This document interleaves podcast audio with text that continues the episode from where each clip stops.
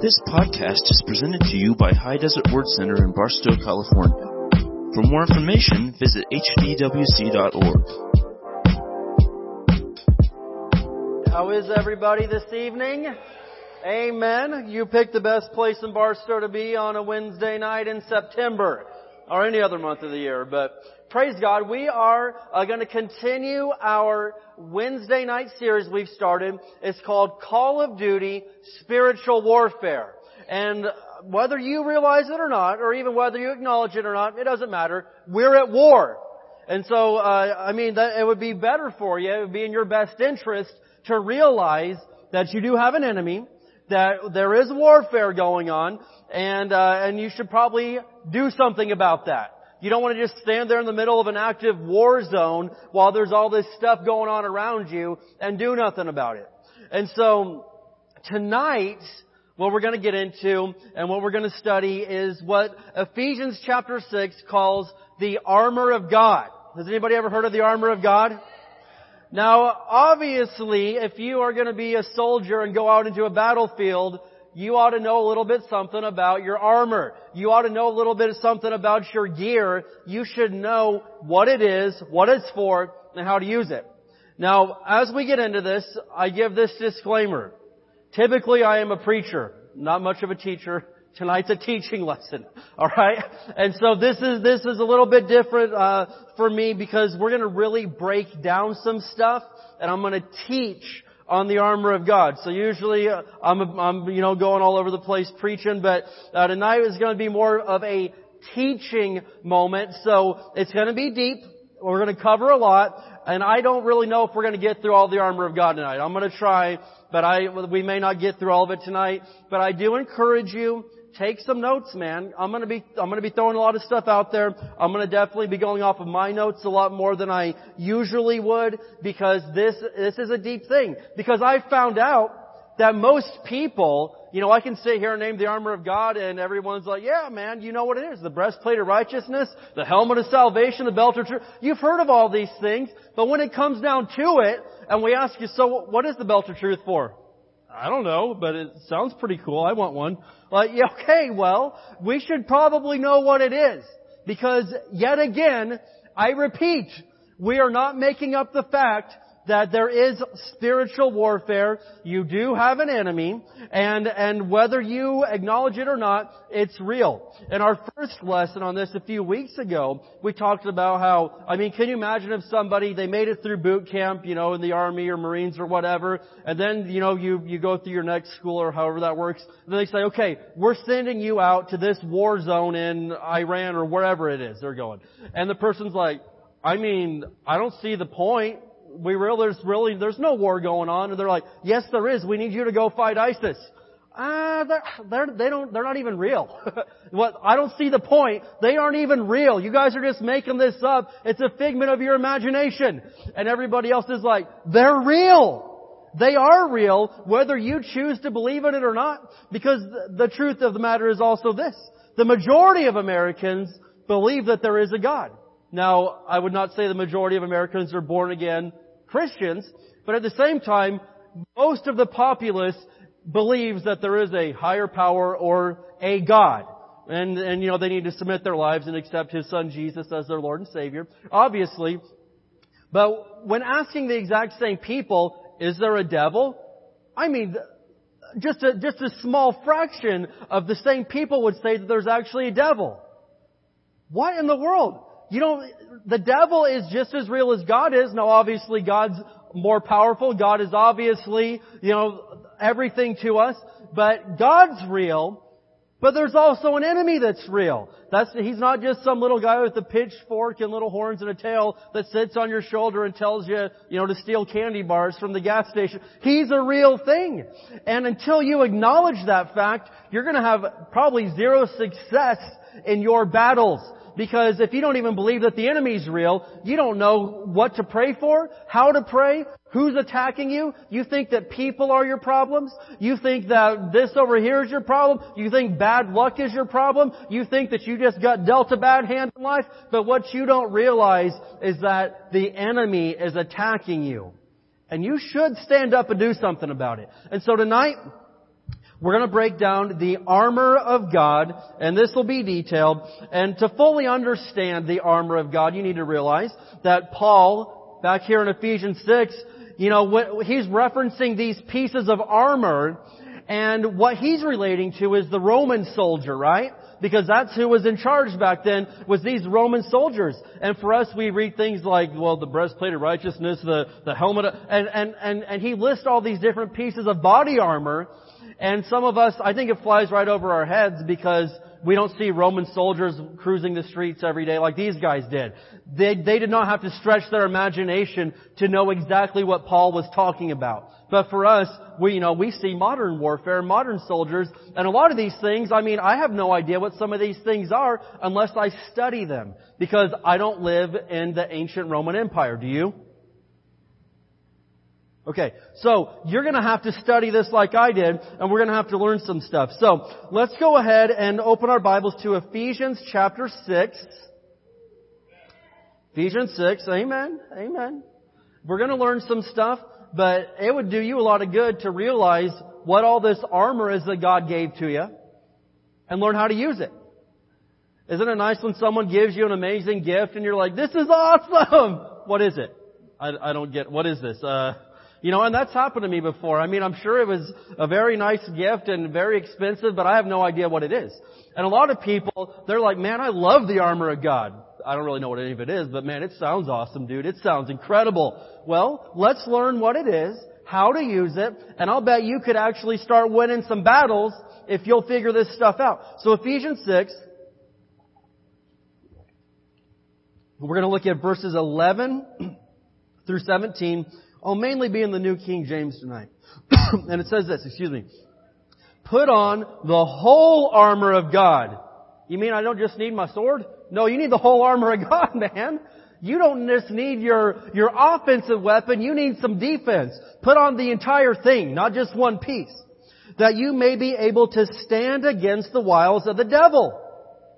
For we do not wrestle against flesh and blood, but against principalities, against powers, against the rulers of the darkness of this age, against spiritual hosts of wickedness in the heavenly places. And if you break down all these different things, the principalities, the powers, the rulers of the darkness of this age, all these different things, these are different levels of demonic forces, okay? There are different types of angels described in Scripture. We got warring angels, we got the cherubim, we got, we've got, uh, the, we've got, uh, archangel. Listen. There's different classes of angel if you really want to get deep and break this down. But there's also different classes of the demonic army also. And if all this just sounds wild and, and you know, far-fetched and out there, I promise you, I'm not a far-fetched guy. I'm not, you know, I'm not some, you know, a spooky dude. I, I'm just, this, it's, it's real. It's real. And so, he just listed several different classes and different types of demons. And so, verse thirteen, he says, therefore, take up the whole armor of God. There it is again. He keeps telling you, you need, you need all of it. The helmet of salvation is great, but you need to do more than just protect your head. You need to protect every other part of you. And so, take up the whole armor of God that you may be able to withstand in the evil day. Have any of you ever witnessed the evil day? I have. I think you probably have too. There's been some days where you're just like, what is going on here? What is this? Everywhere I turn, there's another hit. And, and, and listen, that's the evil day. That is spiritual warfare. Listen to me. Not everything's the devil. And I've, and I've talked to some people and I'm like, listen, you're doing a fine enough job screwing your life up. You don't even need the devil's help. You're, you're just doing it all on your own. You do your thing, okay? The devil can just go mess with someone else because you're just, you're, you're, you're, you're, you're messing it up fine on your own. He does not need your help. But most of the time what's going on is we are facing a spiritual enemy here. And so, take up the whole armor of God that you may be able to withstand in the evil day and having done all to stand. Verse fourteen, stand therefore, having girded your waist with truth. Having put on the breastplate of righteousness and having shod your feet with the preparation of the gospel of peace. Above all, take the shield of faith with which you will be able to quench all the fiery darts of the wicked one and take the helmet of salvation and the sword of the Spirit, which is the Word of God. And so we've just quickly read the armor of God, but now we need to break this stuff down so you can figure out how to put it on and actually use it. One time I took a tour of a fire department, and they, they start bringing out all this different gear, and like, look, here's all of our gear. They've got jackets and belts and vests and all that. I'm like, this is so cool, man. This is awesome. I, what is, I don't know what, what's this for? Can you explain it? Because that's about the same way we are with the armor of God. There's all these different pieces, and they're awesome and cool and neat, but we seriously need to know what they are. It would do the fireman no good to not even know which piece goes where and what it's for. I mean, he would go into a very life-threatening situation completely unprepared. And a lot of us, we're facing battles that are way over our heads. Way over our head. They are beyond us. And thank God we know to call on the name of the Lord, but wouldn't it do us some good to find out and figure out how to use the weapons and the defenses that He's given us? It's in there. He gave you the instructions. He, he told you exactly what to do. All of us. And we need to learn this. So number one, let's get into this. The first piece that it mentions here is called the belt of truth. And that's in verse fourteen. It says, stand therefore having girded your waist with truth. We call this the belt of truth. Now, most of us, especially, I mean, in our Western civilization, belt of truth, I'm thinking, okay, uh, what do you go down to Walmart and buy a leather belt for four ninety-nine? Like, what about, is it a three? Listen, the belt that the Roman soldier wore was not a one inch wide belt from Walmart.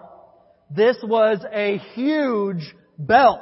This was, I, I should have put pictures of all this up here. I was having trouble finding some pictures that I liked for some of it. But listen to me. For the Roman soldier, the belt is the most noticeable piece of his armor. It is actually the central piece that holds all the rest securely in place and provides for every need during the battle. And on this belt, maybe you've seen, you can picture a, a Roman soldier, but leather straps hung down from the front of the belt to protect the soldier. And you may think it looks like a skirt or something. I wouldn't say that to the Roman soldier because they'll get that two-edged sword out. And anyway, so you don't want to call them, you know. Anyway, so you got these straps of leather that hang down and kind of protect everything down there. And, and this is all part of the belt.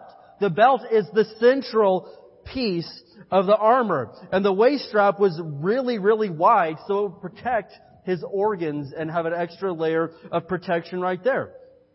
And it was also the place where the soldier kept his sword. So the belt of truth is very essential to the soldier's warfare. But how do we use it? What, what does it mean to us spiritually? Well, did he just say put on your belt? No, he said put on the belt of truth. The belt of truth. So what is the belt of truth? Well, obviously, it's truth. How do we put this on? Well, look at this. What is truth? Okay? Let's establish that. Because if I need to walk in truth and I need to put on truth, and if truth is going to absolutely guard me and be a central piece to protecting me from the devil, what is truth? Thank you for asking. I am, man, you guys are on top of it. Smart. Smart. I like it. John seventeen. John seventeen. Let's get there.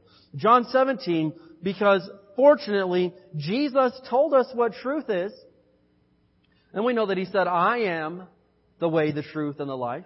No one comes to the Father but by me. So obviously, Jesus Himself is truth. But John seventeen, look at verse seventeen. And John seventeen is a beautiful chapter of the Bible. The whole thing is Jesus praying to God. And He's praying for His disciples. And He's praying for us. Because He says, Lord, Father, I'm not just praying for these that are with me right now. I'm praying for all who will ever believe in me. And so John seventeen is a prayer that Jesus was praying about you. And he's, and, and it, it's for right now in two thousand eighteen. But John seventeen, verse seventeen, Jesus said, sanctify them by your truth. Your word is truth. Your word is truth. So how would we put on the belt of truth? Obviously, you're going to have to get into the Word to put on the belt of truth, because that is truth. And so somebody that never spends any time in the Word, they definitely don't have the belt of truth on. And that's the very first piece of armor. I mean, that's the very first thing that it mentions in this whole thing. That's the central piece to kind of tie everything else in, is this belt that protects you from here all the way down to your ankles. It's a huge thing.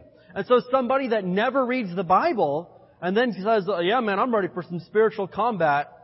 No, you are not. You're nowhere near ready. Just get back in and leave this to the big boys, okay? You're not ready. You're going to get your lunch handed to you.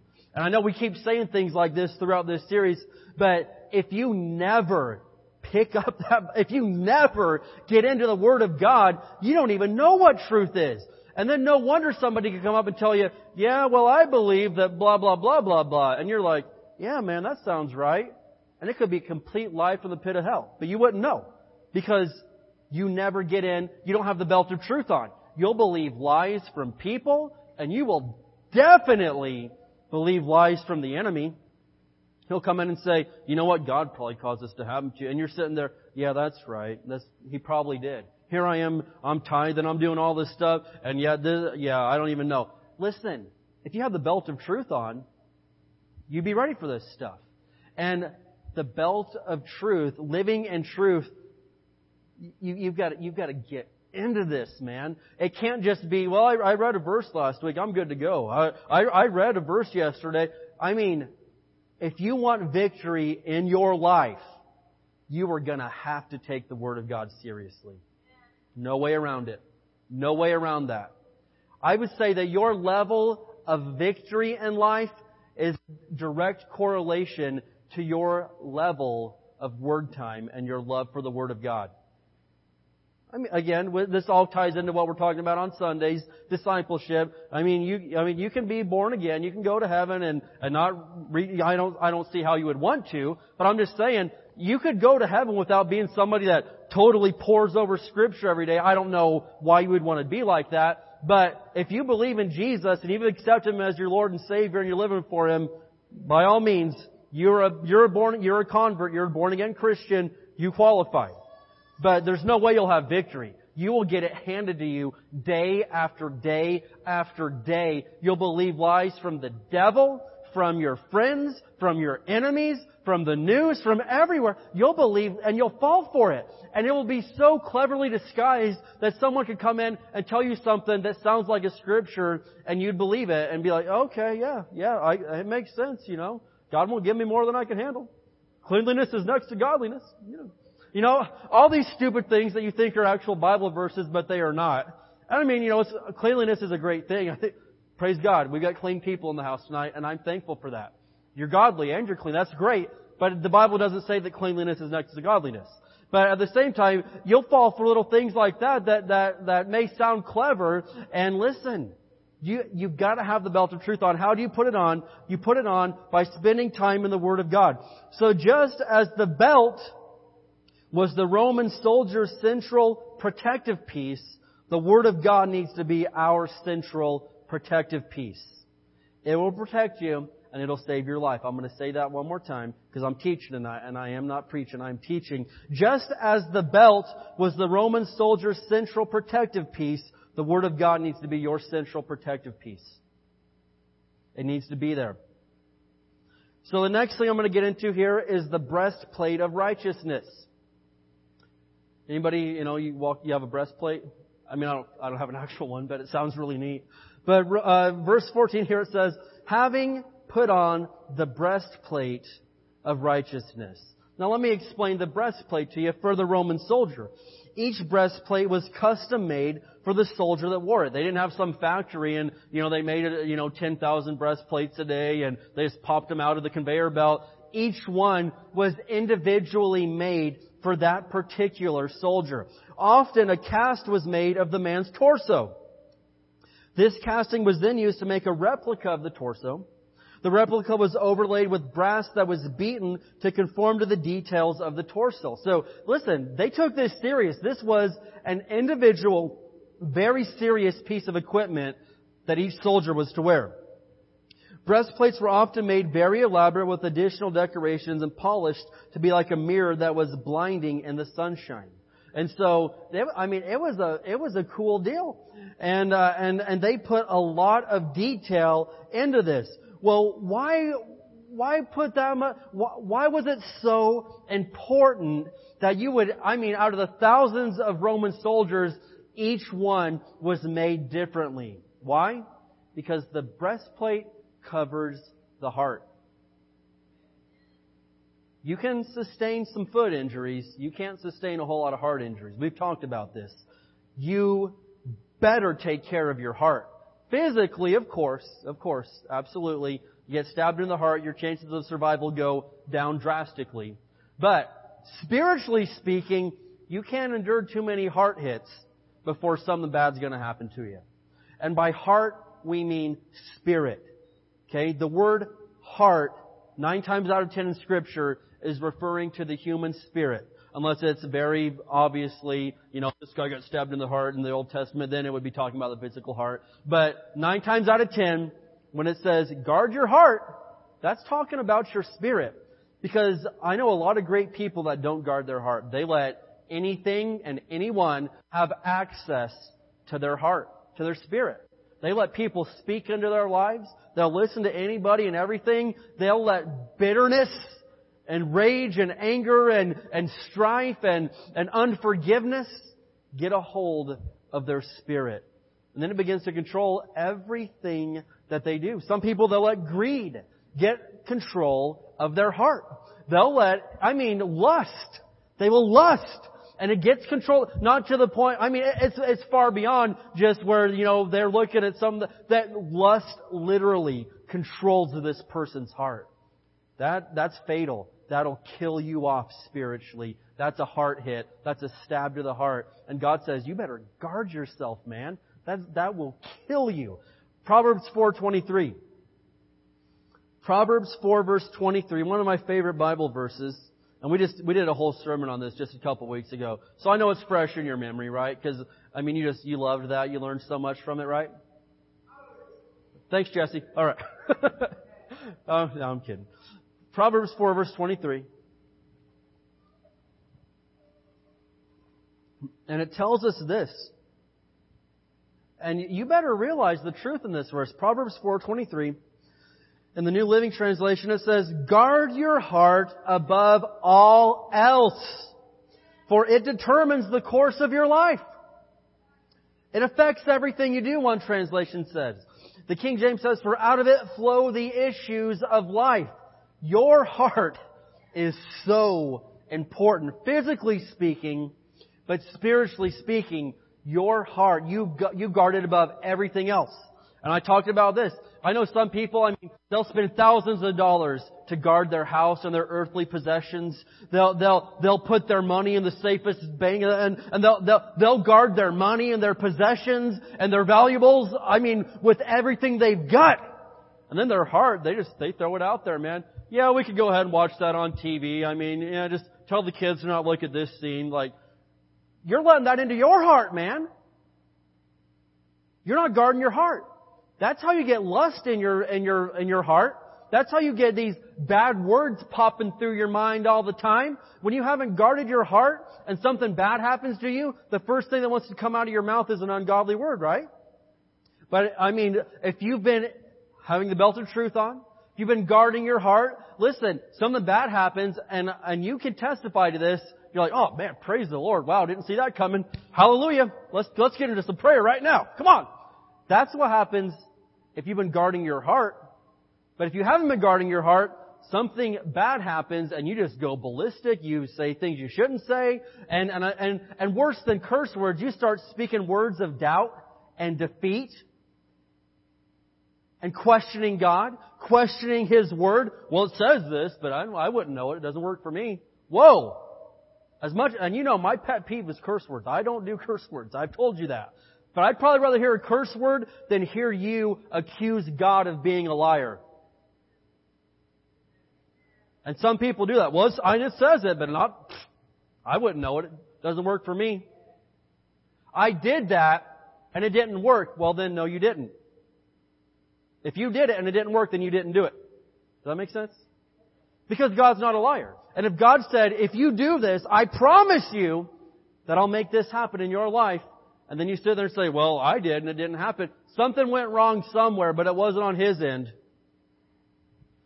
And I, I mean, there's things in my life that I don't, I don't know every, I don't understand everything. I don't know every reason why everything's ever happened in my life, but I'm not stupid enough to sit here and say, God, you were wrong. You lied to me. You said it. Somewhere along the way, I guarantee you, Pastor Dave Samples fouled it up somewhere in the process, but God didn't screw it up. And I'm not, I'm not too proud to admit that. That if some, if God's word said to do something and I feel like I did it and, and his promise didn't happen, somewhere I screwed it up. But I'm not going to accuse God of being a liar. I'm not going to accuse God's word of not being true and not working.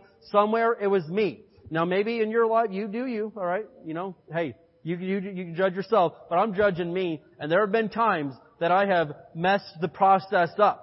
And then I can look back and say, but I did this. And you're like, yeah, you did this, but you were doing this too. Anyway, sorry. I think I need the shield of faith right now because there's some daggers coming my way. Just get it out here. Guard your heart above all else, for it determines the course of your life. And one, even, I mean, you open up your spirit to anybody. I, I don't understand how in the world some people are out there getting into romantic relationships with someone that's not even a born-again Christian. Okay, let's go. Let's just... Some of these kids, man, these teenagers and young adults, you know, oh, man, she's beautiful. And, like, she's, she's never been to church before, but, I mean, I tell you what, uh, she she can't even spell God, but, wow, she is it. She's beautiful, and she's so sweet. She's a child of the devil. Wait till you meet her dad. All right. So, guard your spirit. It's talking about the breastplate of righteousness. Guard your spirit. Don't play around with sin and evil because it's the same thing as a stab to your heart. What is righteousness? Righteousness is right standing with God. And I'm not going to let the devil mess with my righteousness. Now, holiness is what I do for God, okay? Jesus made me righteous. You get that? Did that? Jesus made, he said in, in Second Corinthians five that I have been made the righteousness of God in Christ Jesus.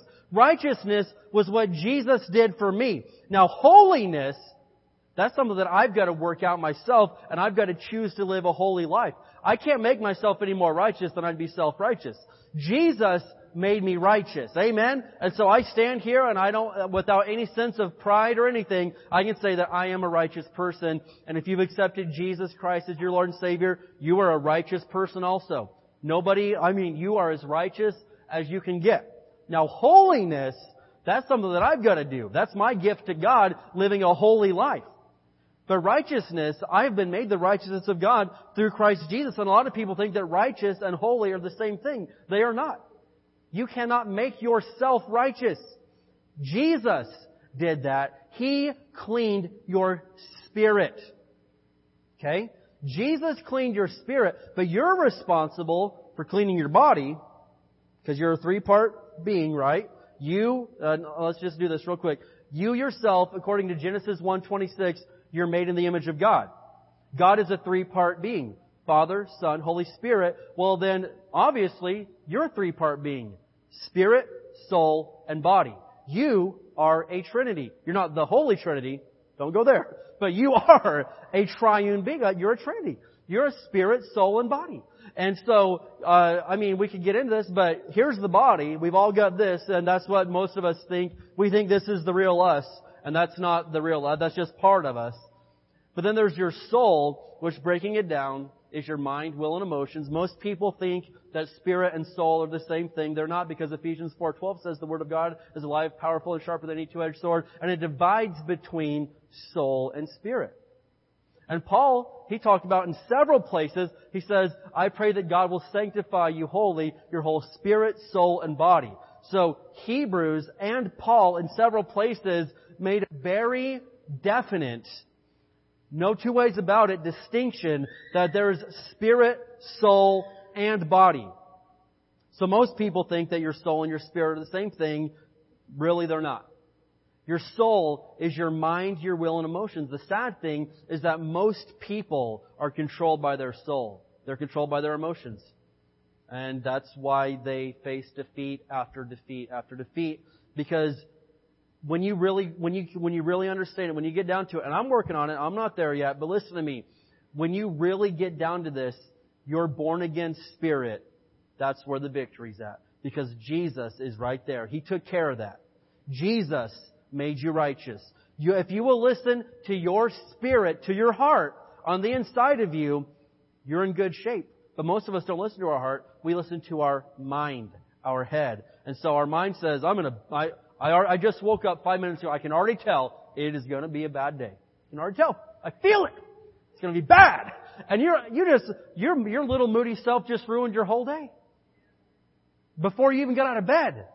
Or, you know, you're going along fine. I just had some good word time. Praise God. And then sure enough, you get to work and somebody ticks you off and there goes the whole day because you are controlled by your soul, your emotions. If you're controlled by your spirit, somebody would be rude to you and say, you know what? Ugh. You know what? God's Word says to turn the other cheek. It says to love my neighbor as myself. It says to forgive as I have been forgiven. Colossians three thirteen says to make allowance for each other's faults. So you know what? I could choose to be really angry right now, but I choose to forgive. Amen? That's what the Spirit-led person will do. But somebody that's controlled by their soul. You were never meant to be controlled by your soul, yet probably ninety percent of the population is controlled by their soul. They are emotionally driven. And our emotions make terrible decisions. You'll quit jobs before you should quit them. You'll change churches. You'll leave a spouse.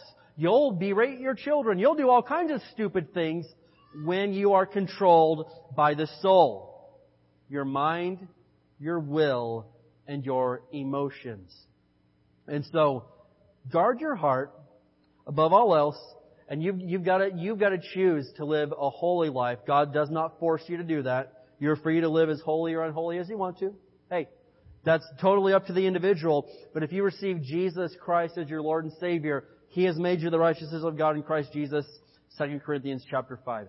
Who wants to put your boots on? Let's get to the boots of peace. Yeah. They look like Timberlands when you... No, I'm kidding. Uh, verse fifteen of that, Ephesians chapter six. It tells us this. And having shod your feet with the preparation of the gospel of peace. So the Roman soldiers' boots, listen to me, they weren't just, you know, some pair of work boots. They weren't some pair of cowboy boots. They weren't some Vans you bought down there at the Tanger Outlet Mall. They, listen, the Roman soldiers' boots, believe it or not, they were defensive for protection. They were also offensive as a weapon. The Roman boots were incredible pieces of equipment. And we just stumble right over this. All right, uh, shod my feet. Well, I don't know what shod means, but uh, with the preparation of the gospel of peace. Okay, all right. Hey, I like peace. I like the gospel, and I like boots. Okay, I got them on. Well, listen, we need to explain this a little bit. And so, great care was taken by Rome to supply the soldiers with the right footwear for their job. Their shoes or boots consisted of a neatly cut and laced sandal. That sole was layers of metal and leather with nail spikes extending one half inch and in some cases inches from the sole to plant into the ground to keep them from being moved. And so they've got some stinking spikes on the bottom of these boots, okay? And they can get planted into the ground because this warfare is a lot different back then. You're not shooting a target from one hundred miles away with a button. And I'm all for that. That's sweet. That's awesome. The new Space Force thing's kind of cool too. But anyway, so here we go. Uh, but but listen to me. This was hand-to-hand combat, and so we're, when I when I explain the shield later on, this will make more sense. But these boots, man, they were, I mean, spikes. Sometimes several inches on the bottom. They were planted into the ground so you could stand your ground, as we've already read. To stand, therefore, they would stand their ground with these things planted. Now, I said they're defensive, but these boots, they're also offensive. Who wants to get kicked by somebody with spikes like this. And we're not talking about, like, you know, uh plastic t-ball cleats here. We're talking about metal spikes that could get kicked into you, man, and absolutely be very brutally, brutally painful. And at times, uh, I mean, could uh, could kill you. So we think, oh man, the boots of peace. Woo, that sounds cute. That sounds, give me some of them. Hold on. Hold on. They're more than that. They are more than that. And these boots also protected the shin, and, and, and they looked almost like the soldier was wearing a shin guard. Maybe you've seen a picture again of a Roman soldier, but they came way up here like this. And so the boots were an incredible piece of armor that, again, they were both offensive and defensive.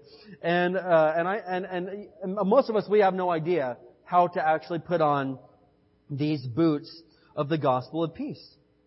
So verse fifteen again, it says these shoes come from the gospel. The good news. The good news. The gospel. And let's talk about boots for just a minute. This will probably be the last piece of the armor I get to tonight. And here I was thinking I was going to get through all of it. That was, that was pretty stupid.